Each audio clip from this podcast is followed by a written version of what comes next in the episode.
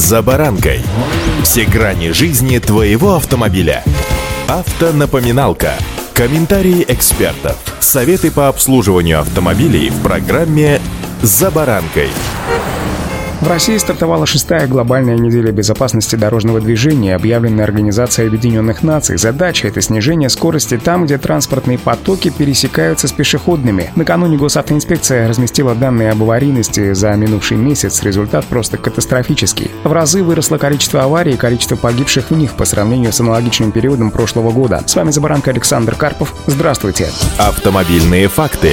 Общее число аварий выросло на 34,5% и составило 8751 ДТП. Число погибших в них людей увеличилось на 1,5% и составило 800 человек. Количество аварий, в которых пострадали дети, увеличилось на 182,5% и составив 1152 ДТП. Количество погибших в них детей увеличилось в полтора раза. Всего погибли 35 детей. Число наездов на пешеходов выросло почти в два раза на 98,5%. Зафиксировано 2677 ДТП. В них погибли 198 человек, что почти на 29% больше, чем в апреле прошлого года. Цифры действительно шокирующие, однако эти данные не говорят о катастрофе. Дело в том, что апрель прошлого года не является показательным месяцем. Именно тогда началась массовая самоизоляция граждан в связи с пандемией, на дорогах не было практически никого. И если сейчас взять данные за 4 месяца с начала года, то окажется, что аварийность у нас в принципе снижается, даже по сравнению с прошлым карантинным годом. Снижается как общее количество аварий, так и общее число погибших в них людей. Меньше происходит наездов на пешеходов, меньше в ДТП попадаются мотоциклисты, и только детский травматизм с начала этого года, к сожалению, растет. Увеличилось как число погибших в них детей, так и количество ДТП с их участием. Всего с начала этого года в этих авариях погибли 132 ребенка, что почти на треть больше, чем за аналогичный период прошлого года. При этом даже в некарантинном 2019 году при более высоком количестве ДТП с детьми число погибших было меньше – 121 ребенок.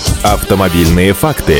Начавшаяся шестая глобальная неделя безопасности направлена на привлечение внимания к уязвимому положению пешеходов. По данным Всемирной организации здравоохранения, снижение средней скорости всего лишь на 5% может привести к сокращению числа ДТП со смертельным исходом на 30%, то есть на треть, то есть выжить удастся каждому третьему. Для взрослого пешехода в случае наезда автомобиля, двигающегося со скоростью в 50 км в час, вероятность гибели составляет около 20%. При скорости 80 км в час риск летальности возрастает до 60%. Для детей и пожилых людей эти риски, разумеется, многозначительно выше. Помимо установленных на дороге указателей ограничения скорости на выбираемую скорость водителем зачастую влияет ряд факторов. В частности, в большинстве стран с большей вероятностью превышают скорость водителя мужчины и молодые водители. Они составляют подавляющее большинство среди участников ДТП, связанных со скоростью. К другим факторам, которые могут влиять на скорость, относятся содержание алкоголя в крови водителя, аспекты, связанные с планировкой дорог и качеством поверхности, а также технические возможности транспортного средства. Проблематика соблюдения скоростного режима актуальна для России. Каждый год в нашей стране происходит почти 4 4,5 тысячи дорожно-транспортных происшествий по причине превышения установленной скорости движения, в которых погибают более тысячи человек, еще около 6 тысяч человек. Получают ранения различной степени тяжести. Друзья, пожалуйста, соблюдайте скоростной режим и не превышайте его. Вспомните все те цифры, которые я вам назвал в начале программы, и помните, что одна из этих цифр может быть и в вашей семье. Не дай бог, конечно. Удачи!